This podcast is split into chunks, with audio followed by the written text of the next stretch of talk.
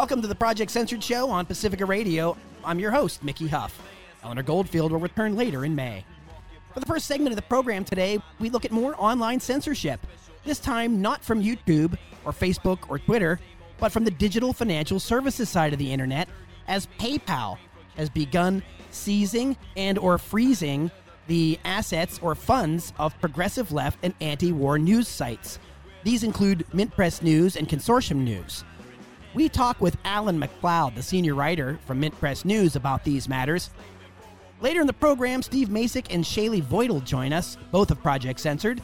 They talk about the news that didn't make the news in a recent Miz Magazine article they had published. They talk about how the media ignores important stories about gender violence and inequity. Tune into the Project Censored Show today for an hour about censorship and underreporting of key and important issues. Stay tuned. Politics of the apocalypse got the skies looking ominous. So the ocean burned bright with waves full of poison. Genocide wars fought for little boys, and the weapons manufactured paid for by attacks on all the bridges and the levees and the mines collapsing.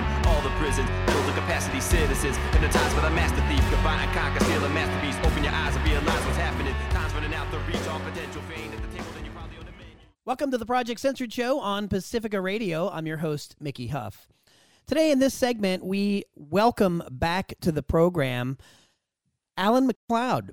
He is senior staff writer for MintPress News, and after completing his P H D in two thousand seventeen, he published two books, Bad News from Venezuela, twenty years of Fake News and Misreporting, and Propaganda in the Information Age, Still Manufacturing Consent, as well as a number of academic articles.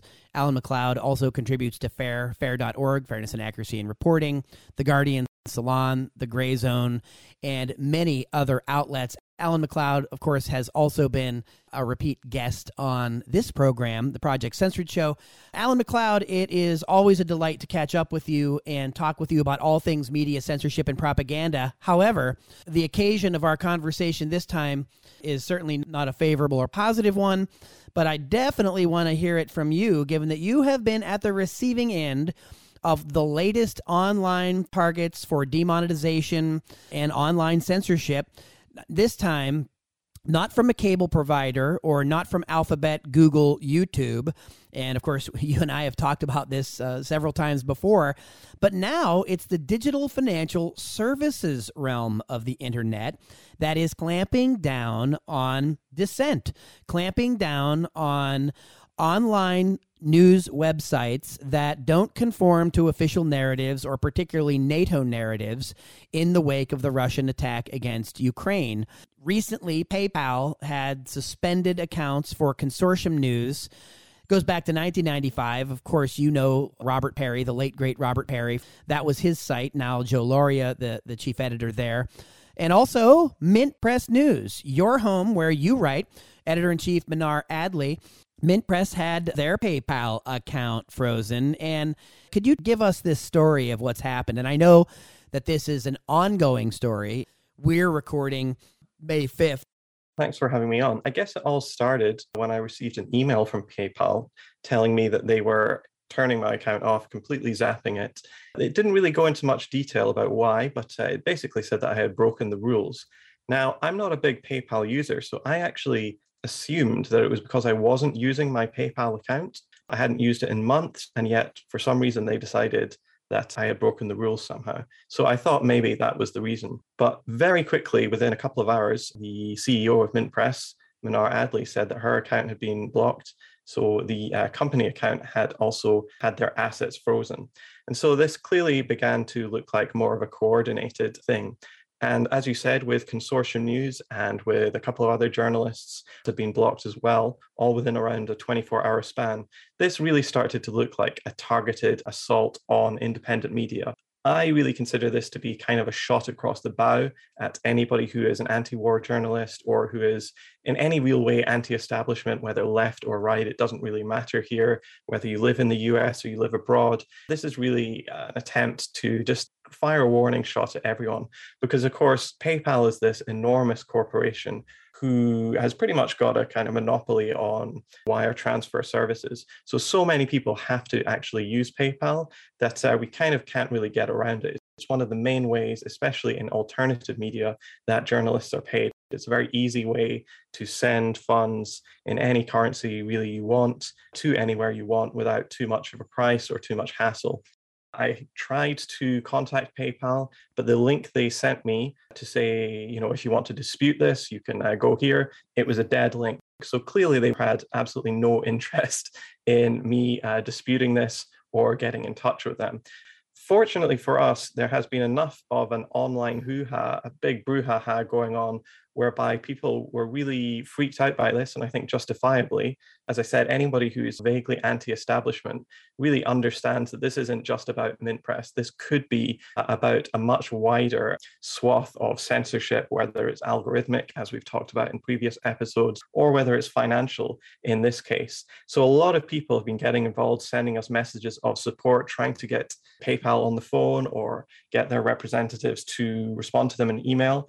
And so as it stands right now, we've just uh, received a note saying that actually PayPal, while not unfreezing our accounts, is allowing us at least to take the money out of the accounts. And that's really one of the, the extraordinary things about this. We at MintPress received a note saying that uh, PayPal was essentially freezing all the money in our accounts. And after one hundred eighty days, they would do a review and decide whether they would give us that money back or whether they would keep it. And so that's really something for listeners to understand, that if you're using PayPal or if you're sending money through PayPal, that bank balance, unless it's in your bank, it doesn't belong to you. Essentially, in PayPal's view, it belongs to them until it's in your bank. So if anything, if I would, you know, advise listeners to do anything, it would be to at least take the money out of your PayPal account and transfer it into your bank. Consortium News has faced similar problems. But again, this is something that I think will probably not be the only example of this going forward. We're seeing a sort of increased air of censorship online, especially with the tensions in Ukraine spilling over. I think, for want of a better word, the establishment is using this time as a convenient excuse to crack down on dissenting voices. And so I think that's why this story isn't just about me or MintPress. It's really about everybody who might challenge the government or the national security state or corporate America in anything they do. This really should be a warning shot, um, you know, a warning sign to everybody out there. Well, Alan MacLeod, I agree about the shot across the bow, but how many warning signs will we need in order to understand that big tech is a global force? The digital realm is basically controlled by totally unaccountable corporations. They have extraordinary influence on governments. In many cases, their power transcends many global governments.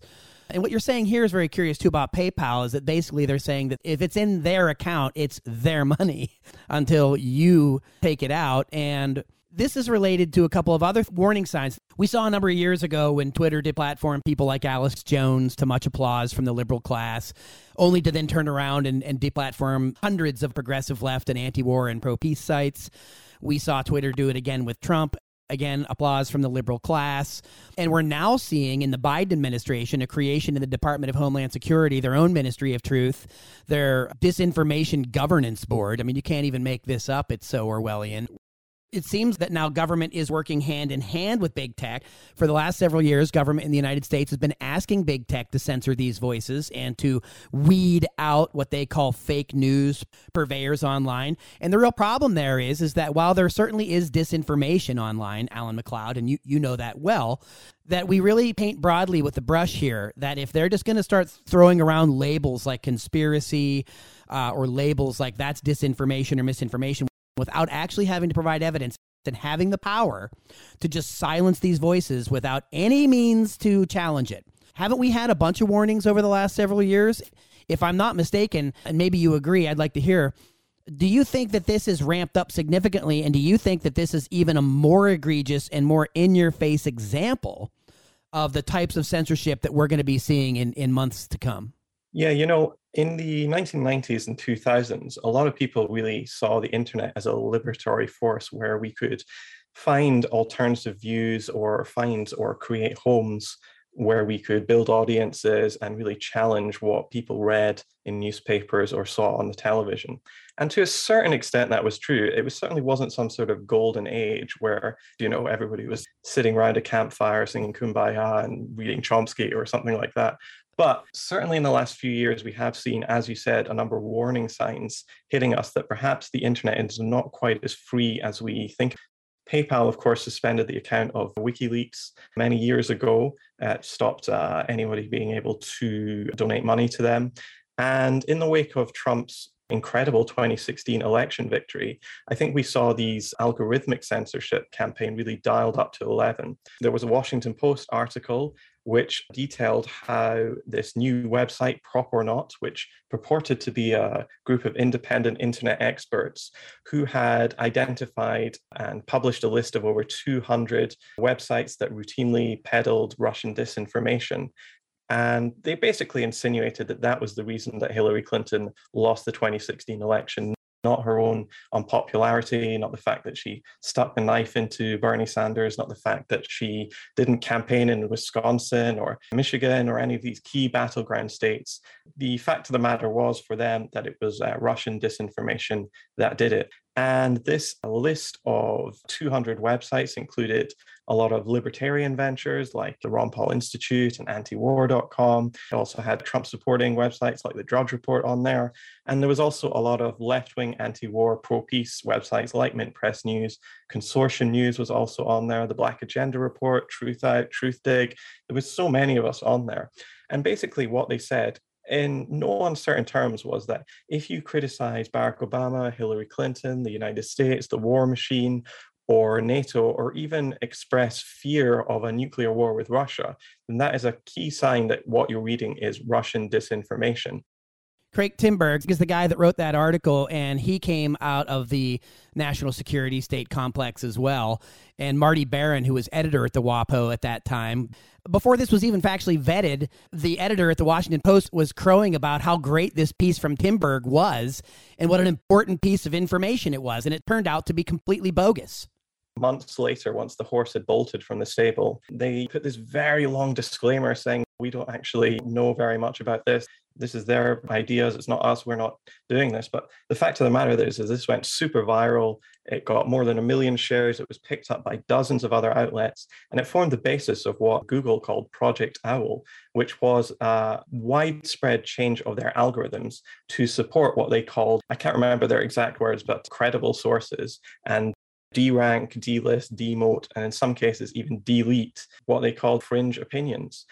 And the effect of this was enormous and also overnight. So we saw a complete collapse in traffic for alternative media across the board. MintPress News lost around ninety percent of its Google traffic. Even very well-known sites like Democracy Now! Lost thirty-six percent. The Intercept lost nineteen percent. Even slightly left of center publications like The Nation and Mother Jones were also hit really bad by this algorithmic suppression. And what we find out now, a little while later, is that this Prop or Not organization was almost certainly a creation of the Atlantic Council, which is a NATO think tank. So we have a situation where this NATO think tank is saying, oh, there's a lot of state disinformation online and we have to save you from it. This is state propaganda about state propaganda, in effect. And over the last few years, not just Google, but big uh, social media apps like Twitter, like TikTok, like Reddit, have all changed their algorithms in order to promote establishment sources and delist alternative media websites, which has meant that the internet is very much turned much more into a mainstream corporate-friendly realm than it was even six years ago. People used to go to the web to try and get an alternative to what they saw on television, but now it's increasingly hard to get any sort of alternative whatsoever. And what's even more worrying is how groups like NATO are embedding themselves within big tech platforms like Facebook and TikTok, with their agents getting key positions in these organizations. The Atlantic Council was functioning as a fact checker for Facebook. So this is very problematic. So we would definitely want to talk a little bit more about that. But before we do so, just want to remind our listeners, you're tuned to the Project Censored Show on Pacifica Radio. I'm your host, Mickey Huff. We are speaking with Alan MacLeod from MintPress News, and we will return to this conversation after this brief musical break. Stay with us.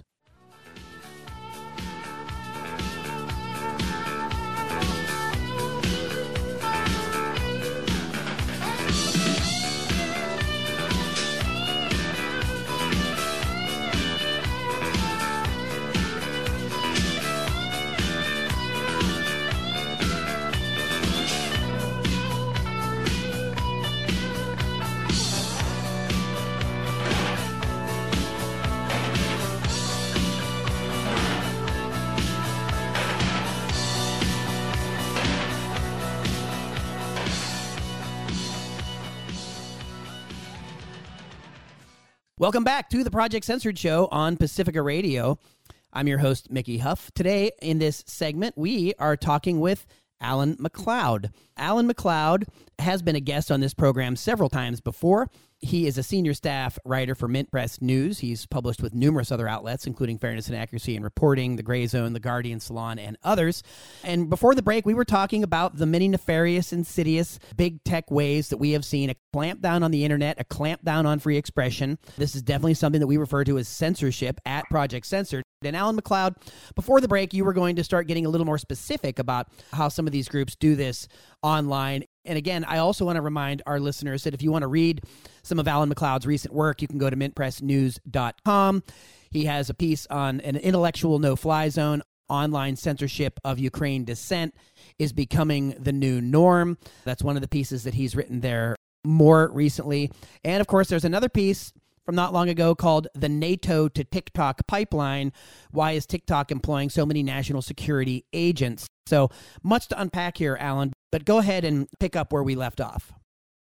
Well, I guess we can start with TikTok then. I mean, you might remember around twenty twenty, there was this real panic in the national security state and in corporate media that TikTok was this Chinese app that was propagandizing our teens and, you know, turning them into communists or whatever.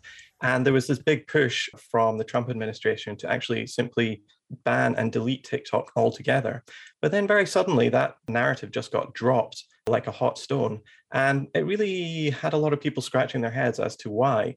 But the more and more I looked at who was being employed by TikTok and who was being appointed to key positions in TikTok right after this ban was rescinded, it started to get a little clearer. So for the last three years or, or two years or so, TikTok has been employing a worrying number of national security state agents in key positions, especially in content moderation. So, for example, the content policy lead for TikTok Canada, Alexander Corbet, is also the vice president of the NATO Association of Canada, which is a NATO-funded organization that's headed up by a former Canadian Ministry of Defense.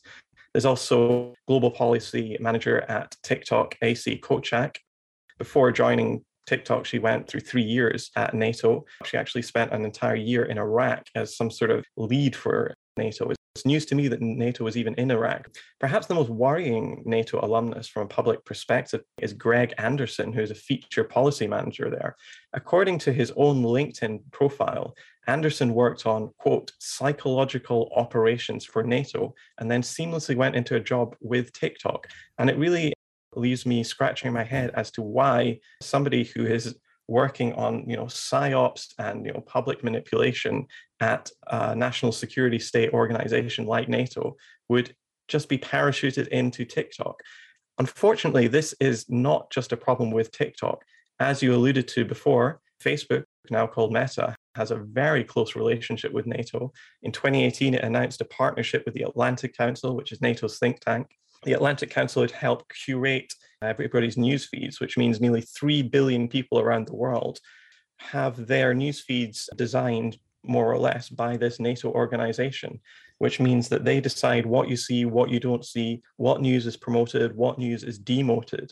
Not only that, Facebook's head of intelligence is Ben Nemo, who was a former NATO press officer and also worked at the Atlantic Council as well. Reddit's uh, director of policy is Jessica Ashu, who spent many years at the Atlantic Council and also worked for the government of the United Arab Emirates. It seems that she was, you know, coordinating the dirty war against Syria in the Middle East for a number of years, so, and went straight from this extremely hawkish Mandarin position and dropped into a sort of anti-establishment tech company where she designs policies. Seems very head-scratching indeed. And I think once you put these pieces together, we can start thinking about these big media outlets as increasingly appendages of the state. And that's precisely what people like uh, Larry Cohen and Eric Schmidt wrote about in their book nearly ten years ago. They're Google executives, and they talked about how in the twentieth century, Lockheed Martin was the tip of the spear for the American empire. But in the twenty-first century, big tech companies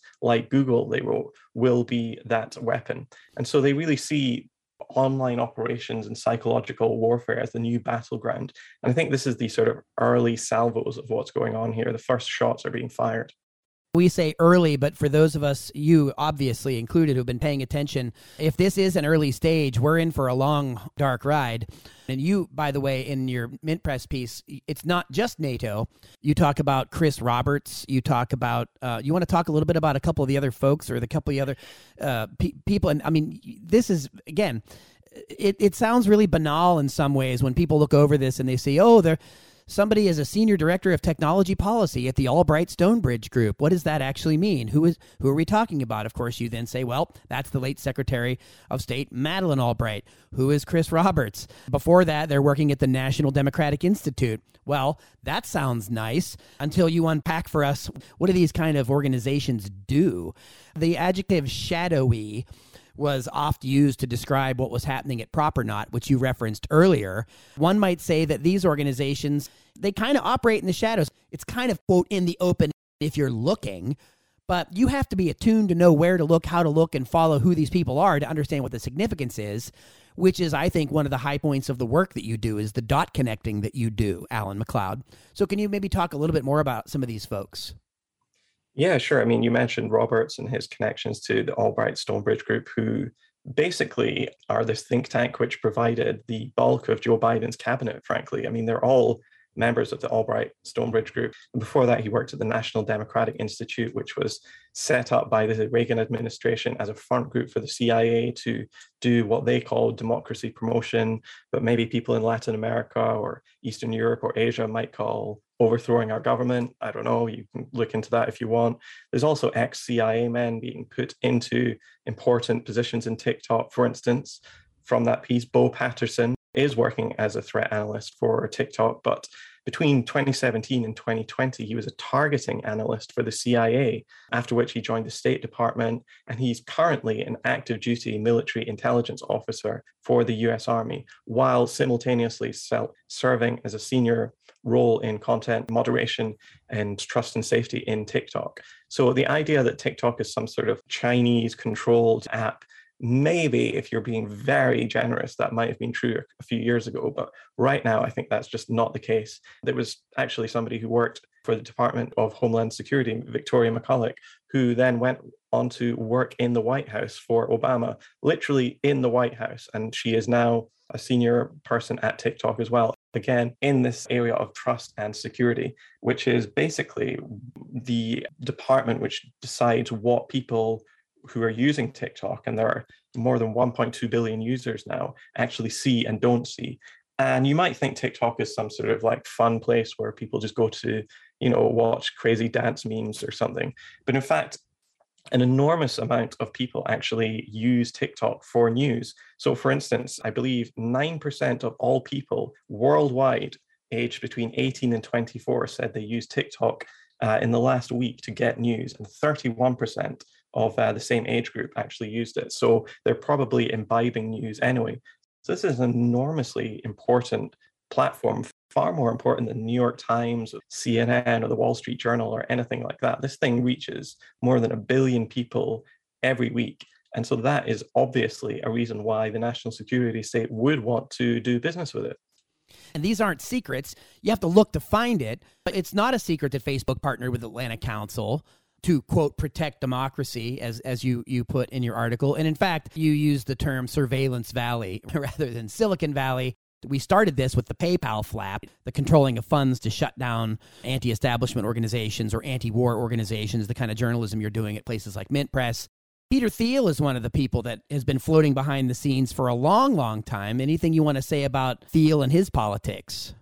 I don't know too much about Peter Thiel. I better uh, look into him, but I know he's got some very weird politics, both internationally and personally. I believe he was paying people to inject him with the blood of teenagers because he thought that would make him live perhaps forever, or at least prolong his life. So he's got some very odd opinions, that's for sure. On the more libertarian side of the spectrum for sure, but has definitely had a lot of very authoritarian kind of ideas about the control of technology. And you also, in this same piece, you talk about Mockingbird two point oh. Listeners of this program know we've long talked about C I A media manipulation programs, the, the mighty Wurlitzer. We saw this in the church committee hearings in the nineteen seventies. Carl Bernstein, Watergate fame, wrote an article for Rolling Stone in nineteen seventy-seven talking about some four hundred individuals considered assets, including the owner of the New York Times, we're hearing a lot of these people in the corporate media, establishment media, talk about the dangers of disinformation, right along with government, the Biden administration, echoing, we've got to lasso people back in. C N N Plus was just this epic failure, this epic failure that C N N launched, that they were trying to capture more streaming audiences and so on. And the problem we discover, as Nolan Higdon recently wrote, is not really the medium, it's the message. People are tuning out of corporate media because it's less and less relevant to what's going on in their lives. And more and more people begin, even though they're affected by the propaganda, more and more people are turning to other platforms. And as part of this attacking of these other platforms and using big tech to shut down alternative platforms is a way to corral audiences. And so that's been one of the new challenges. But in many ways, that is an extension of the kind of information control programs we saw coming out of the Cold War. Alan MacLeod. I agree with the Biden administration and with all the C N N analysts who say that fake news and disinformation is a real problem. But I think we have to go beyond the idea of fake news just being the purview of some Macedonian teenager writing on Facebook, or your crazy aunt in Ohio who talks about the lizard people or whatever. The most damaging fake news and disinformation of the last, let's say, twenty years, I think was clearly the sort of disinformation that led to the Iraq War, whereby outlets like the New York Times and C N N spread the dangerous hoax that Saddam Hussein had weapons of mass destruction, that really lied the public into supporting these heinous wars that have destroyed an entire region of the world and killed millions of people. That is the real damaging fake news. And it was damaging because outlets like the New York Times and C N N have this enormous platform and this enormous credibility. Not only that, because they partnered with the national security state in putting out this nonsense. And it wasn't so long ago that the New York Times actually admitted that they often send articles to the government for vetting before they publish them. Articles on national security matters, just in case there's something in there that might embarrass the government.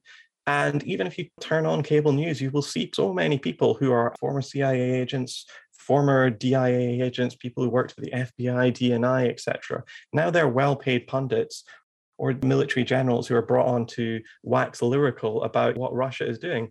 These people should be being seriously scrutinized, not being given platforms to spread what might be disinformation or false news, or at least wild speculation to an audience of millions. So this is really the problem. In the nineteen seventies, the C I A was really doing this undercover. The Church Committee totally blew this apart, and the C I A's credibility was destroyed for decades. But now what's going on is it's almost much more outrageous in a way that they're doing it completely out in the open, and they're just showing you what's going on. And very few people are really connecting the dots or even raising any sort of alarm that some of the people who have spent decades in organizations where they are paid to lie and manipulate the public are now being treated as these unquestionable sages when it comes to international affairs. It really is opposite world. It's like we're living in some sort of upside down dystopia, frankly. Alan MacLeod, anywhere you want to tell people where they can follow you, contact, or see the other work that you do? Follow me on mint press news dot com, or if you're on Twitter or Instagram, I'm on there at Alan R. MacLeod on Twitter, or alan dot r macleod at Instagram. Alan MacLeod, thank you very much for joining us today. That was my conversation with Alan MacLeod of Mint Press News. Up next on the Project Censored show, Shaylee Voitel and Steve Masick talk about how the media ignores important stories about gender violence and inequity. Stay tuned.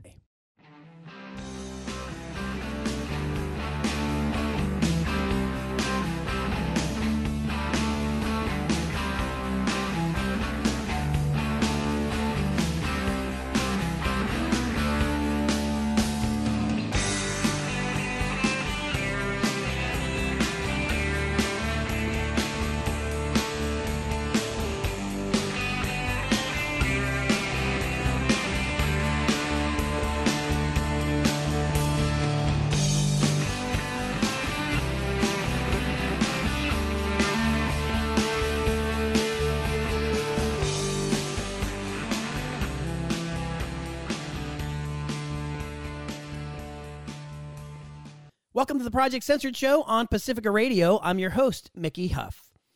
Today on the program, in this segment, we're going to talk about the news that didn't make the news, how the media ignores important stories about gender violence and inequity.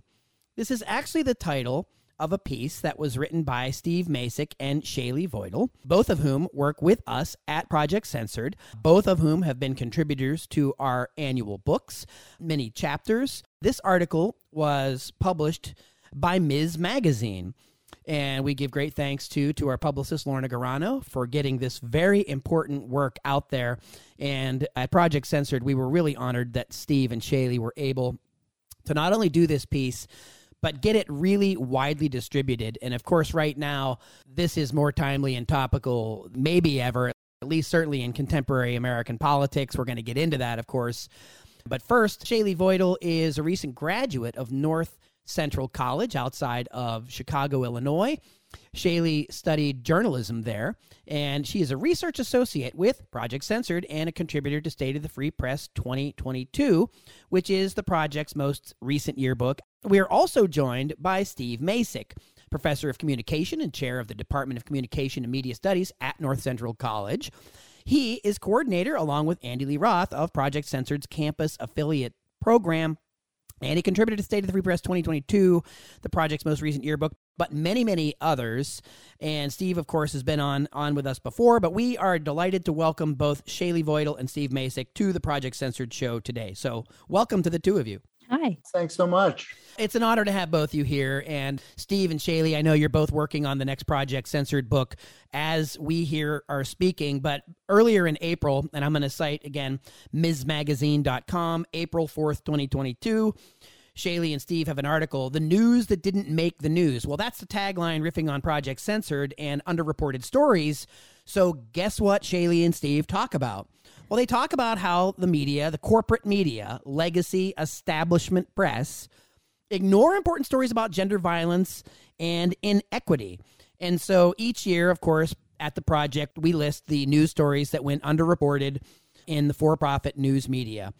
Many of these stories involve violence against women, trans and homophobia, and related type topics. So what they wrote this article in hopes of doing is, what can we do to promote gender equity in the news media? So Steve Masick, let's start with you. What went into the beginnings of this, and what helped you focus on this, this very significant, important, and timely subject? That's a great question, Mickey. And, and thanks again for having me and Shaylee on the show to talk about this important issue.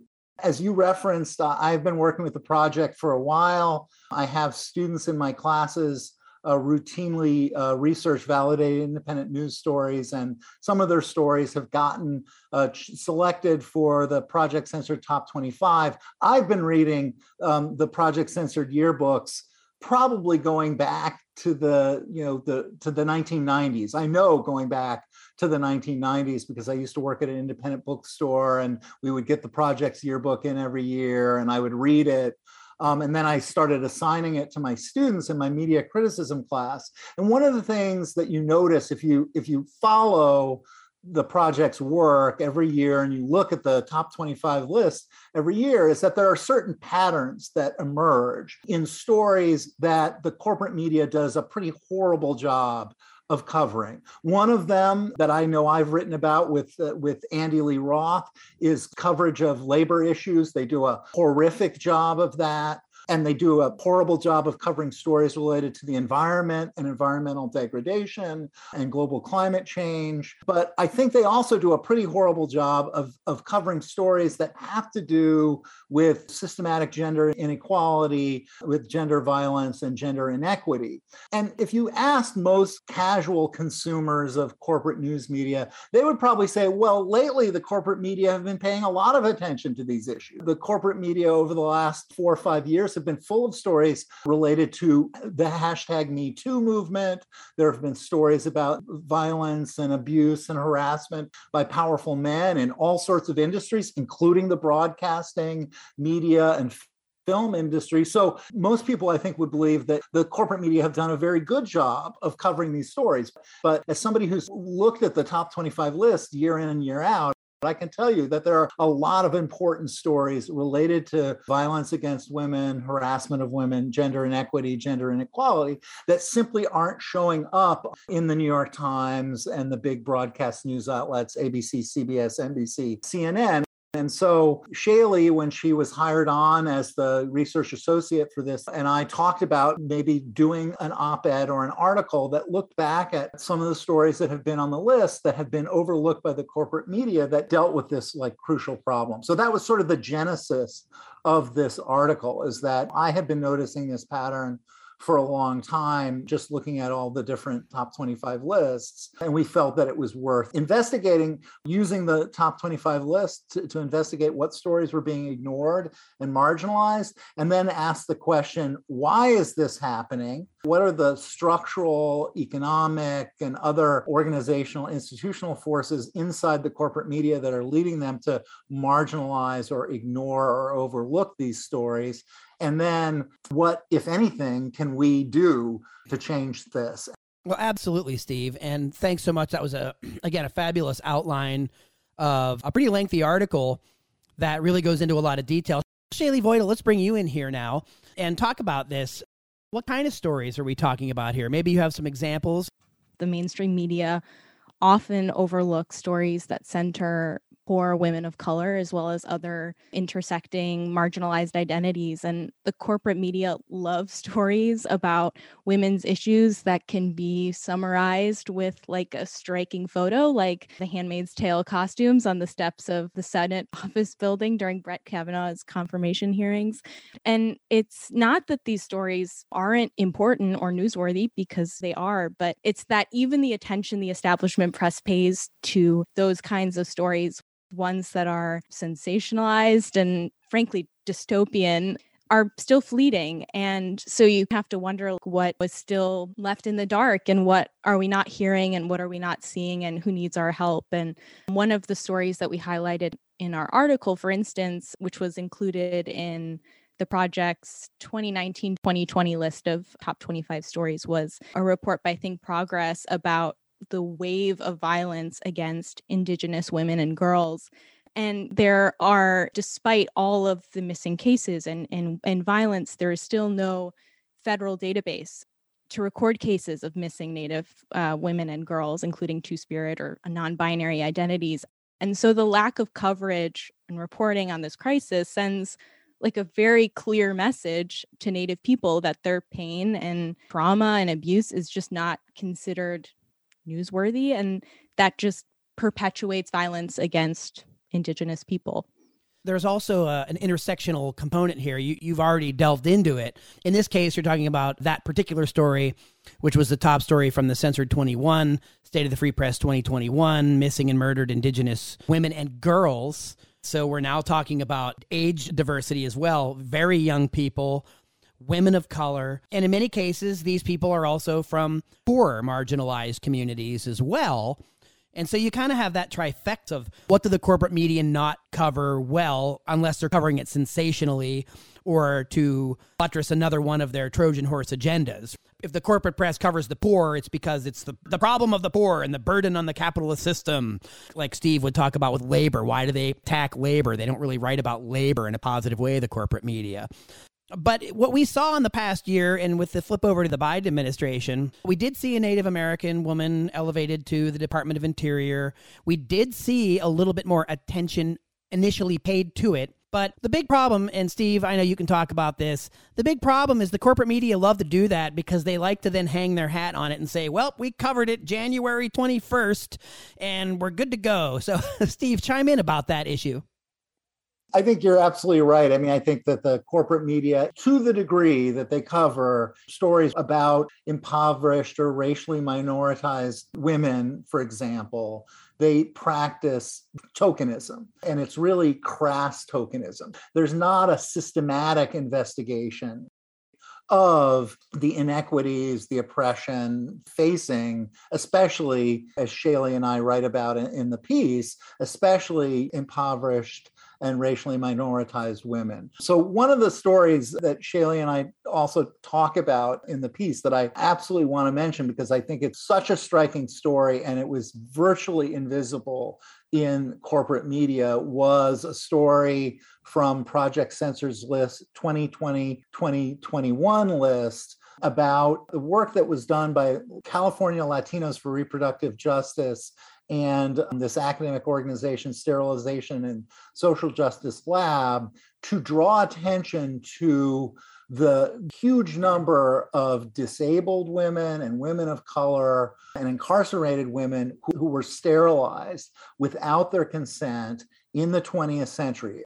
According to reports that appeared in Miz Magazine and in Yes Magazine and some other independent publications, upwards of thirty thousand women in the twentieth century were sterilized against their consent. And this practice actually continued and continues to this day inside of some of America's prisons and immigration detention centers. And a number of groups have been trying to draw attention to this. And really only the independent media covered it. The corporate media, there were a couple of scattered reports. So there was an isolated report in C N N, an isolated report in the Washington Post. A few local network-affiliated television stations covered it. But really, this effort to publicize the scale of the mass sterilizations that have taken place, forced sterilizations that have taken place, really did not register with the corporate media, nor did the effort in California to try to compensate some of the victims of forced sterilization, because in the state of California, there's been a legislative initiative to try to compensate people who were victims of forced sterilization. So this is something that is horrific to think about. We associate forced sterilizations with Nazi Germany and other barbaric authoritarian regimes. And this took place in the United States, and it affected upwards of thirty thousand people. The fact that the corporate media is not talking about this is just stunning. Ten years ago, and you wrote this in the piece, you both wrote about the electronic intifada piece on Palestinian women, this happening in the West Bank and Gaza Strip. Shaylee, did you want to come in and, and talk any about some of these other examples? There was that story, the mistreatment of Palestinian women in Israeli prisons. It was pretty shocking because of the occupation in the West Bank. Because of that, women were not able to see their families.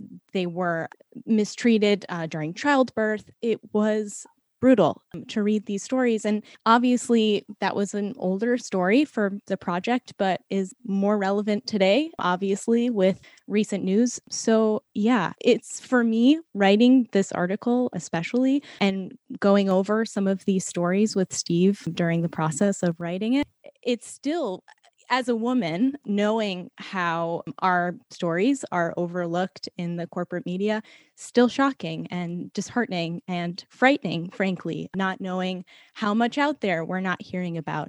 So that was definitely one that was startling. I'd like to take this opportunity to remind our listeners, you're tuned to the Project Censored Show on Pacifica Radio. I'm your host, Mickey Huff. Eleanor Goldfield will return as a co-host later on in May. Right now, we're speaking with Shaylee Voitel and Steve Masick, co-authors of a piece published April fourth, earlier this year, for Miz Magazine. The title of the article is The News That Didn't Make the News: How the Media Ignores Important Stories About Gender Violence and Inequity. And we will continue our conversation about this issue and many others related after this brief musical break. Stay with us. Does it freak you out? I want to feel like a real person to you and everyone else in the world. Feel like I'm on the nightly news. The lonely, not so genius going on. Tell me, they watch me age and they all speed up. Got a feeling this is all a part of it. Have a feeling this is how you write it. Wanna feel like a real person. Welcome back to the Project Censored Show on Pacifica Radio. I'm your host, Mickey Huff. Today on the program, in this segment, we are speaking with media scholars Steve Masick and Shaylee Voitel. Quick reintroduction here. Steve Masick is a longtime contributor of the Project Censored.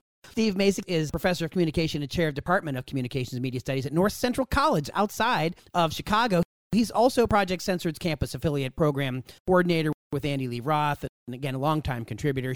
Shaylee Voitel, recent graduate of North Central College, is also an intern with us at Project Censored, contributed to our last book, is contributing to the one that we're actually writing right now.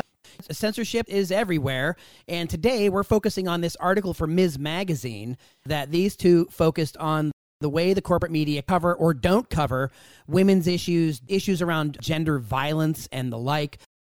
Shaylee Voitel, something else here in the article, and then, of course, we want to weigh in on some current events. We did mention in the article and the story about how Black children, despite accounting for like thirty-three percent of total missing children cases in the United States, only make up twenty percent of news stories. It is interesting because we were just introduced to this phenomenon of missing white woman syndrome and, and how Gabby Petito received so much coverage for such a long time.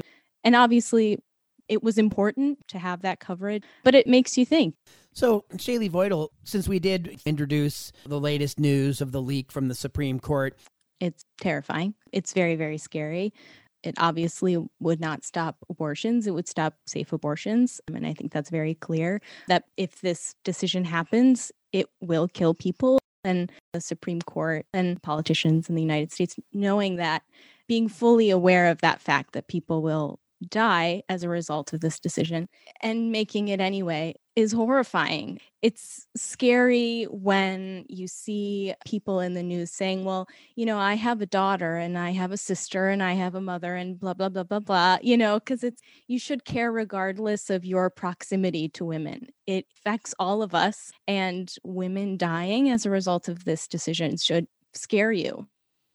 So well put. Steve Masick. It's very, very important. And, and I'll just say, like, nobody wanted to believe that the court would actually do this, but it was clear that when Donald Trump was reviewing his nominees for the Supreme Court, that he was using a litmus test. He asked them whether they'd be willing to overturn Roe v. Wade, and he packed the court with people who are willing to make this decision, which, as Shaylee correctly points out, is going to kill people. People are going to die as a result of this decision.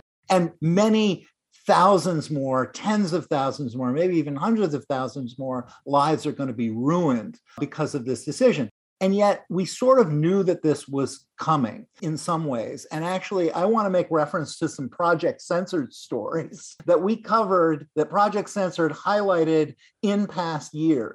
So if you go back to Censored twenty twenty, which was the censored stories from two thousand nineteen, two thousand twenty, the number eight story, I believe, in Censored twenty twenty was U S women face prison sentences for miscarriages, about how states like Alabama were passing laws that will essentially endow fetuses with personhood rights for the first time and potentially result in hundreds of women facing prosecution for the outcomes of their pregnancies. So if they have miscarriages and they can't prove that these were natural miscarriages, they could be sent to jail for having an illegal abortion. So that was our number eight story that year. And then the following year, the number twenty-three story on Project Censored's top twenty-five list was the global gag rule continues to compromise women's health around the world, about how the Trump administration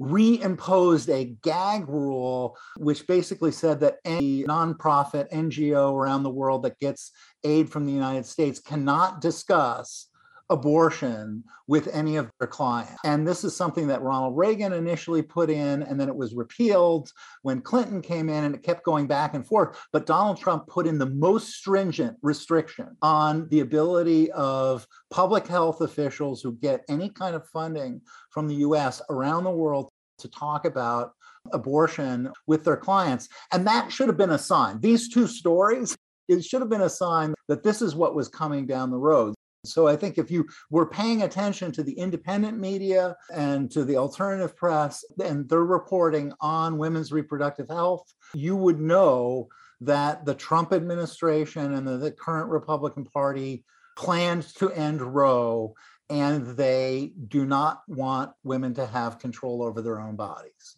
Bottom line. You would have known that if you had been reading those stories. And so I think the corporate media is in part to blame. I'm not suggesting they didn't dig into Amy Coney Barrett's past when she was appointed or Brett Kavanaugh's stance on these issues. But I think if they had been reporting on some of the stories that Project Censored highlighted, people would be more aware that Roe was so tenuous. You both write in this article at Miz Magazine from April fourth. We'll link it to the program when it goes up. You both write about, well, what what's behind this kind of coverage? You rightly say the New York Times, there's a woman there, there's a woman at the Washington Post in the leadership positions of U S A Today and so on. But far outnumbered are women in these key roles. And the upper echelons of management at commercial news outlets also tilts male. You both included these amazing statistics in here to really paint the picture. And Shaylee Voidal, we're going to talk about more things we can do about these kind of situations to improve media coverage and improve conditions for women just in general across the board as a human rights issue. And you rightly pointed that out earlier.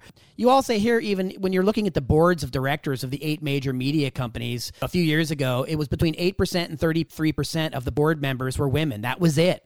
So far outnumbered in the boards, far outnumbered in the management. twenty twenty, only nineteen percent of T V general managers were women, on and on. And again, I want people to go read the article because it's got so much great information in it. And it's a fantastic teaching tool, by the way, to bring this kind of thing into multiple disciplines and give people the opportunity to really discuss and debate real issues in real time. But Shaylee Voidal, how do we promote gender equity in news? We go over a lot of different things we can do. I'm sure Steve can talk about this as well, but inclusivity just has to be a priority. There were recent initiatives like the fifty-fifty Project, which was developed by the B B C, and that sort of set out to guarantee that at least fifty percent of B B C contributors were women. And then by April two thousand nineteen, which was like a year after it was kind of set up, seventy-four percent of B B C contributors were women. So it is imperative in newsrooms. Simply put, in many cases, women and journalists of color are just better equipped to address certain interests and needs of the communities that um, their news organization serves. So, I mean, this benefits obviously the readers greatly, but it also benefits the news outlets as well, because they're expanding their readership and, and that puts money in their pockets too. So why wouldn't they want that? Incentive, incentive. There is incentive, and I guess you have to look at it that way because nothing is, you know, waking them up, I guess. But it's true. I mean, it's it's important for people to be seen and heard in the news, and that's just one way. But yeah, I'm sure Steve has some thoughts on that as well. As we say in the article, as Shaylee and I write in the article, one of the things, one of the basic things people can do is to support independent feminist journalism where it exists. That's publications like Women's E-News, Miz Magazine, Bitch Magazine, Rewire News Group. Rewire News Group, I think, is especially relevant right now. It's a news site that specializes in reporting about women's health issues and women's reproductive rights. Incredibly important outlet. Those four outlets are all kind of nonprofit. They don't take advertising. They're supported by foundations and donations for the most part.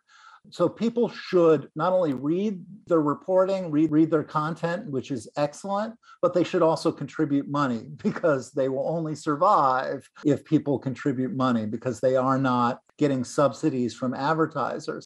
And I think that's one of the most important things we can do, because one of the things we point out, Shaylee and I point out in this article, is that even when women's voices are included in the corporate media, oftentimes they're not talking about issues from a feminist perspective. So one of the studies that we cite in the article discusses the fact that like one out of ten women who are writing on the editorial or opinions pages about issues are approaching issues from an explicitly feminist point of view. So I think there's a real value in providing financial support for explicitly feminist journalism and media outlets. The other thing, and this may sound self-interested since I'm involved in Project Censored, people should give their support to media monitoring organizations that do the work of pointing out the kinds of stories that corporate media are overlooking. And that includes organizations like Project Censored, but also Fairness and Accuracy in Reporting, GLAAD, the Women's Media Center. There are many worthy media monitoring organizations that do the work of trying to hold the corporate media accountable for the kinds of representations they put out in the world. That's why it's important people support community media and community radio. We go out to fifty-some stations across the country. You know, we're back on W B A I in New York. This is just such a vital, vital resource where you hear all these voices. And again, people listening to this program are like, what do you mean? We hear about women's issues. We hear about these shows. Well, That's because you're tuned into this station or these kinds of media. And Steve, you just rattled off a list of others. And I think that that's really a fantastic takeaway from the Miz Magazine article that you both did. Congratulations again. It's a fabulously important article. Again, I've been speaking with Steve Masick and Shaylee Voitel. The article is titled, "The News That Didn't Make the News, How the Media Ignores Important Stories About Gender Violence and Inequity." Reminder, Steve Masick is a professor of communication and chair of Department of Communications at North Central College. Shaylee Voitel is a recent graduate from there, where she studied journalism. She is a research associate with us at Project Censored. And last but certainly not least, I wanted to point out that Shaylee is also an artist and a musician and has recently released uh, some more music. And the music that you heard earlier on the break, Shaylee gave us permission to play. So it's not enough just to support women in journalism, women in the arts. We need to do, we need to be doing this everywhere we can, and especially supporting our young people. So thank you so much, Shaylee. Thank you, Steve, not just for your work, but but for taking the time to come on here today. So it's been a pleasure, and I'm sure, oh, it's my pleasure, and I'm sure you'll be back on. Thanks so much for being here with us. Thank, Thank you. you.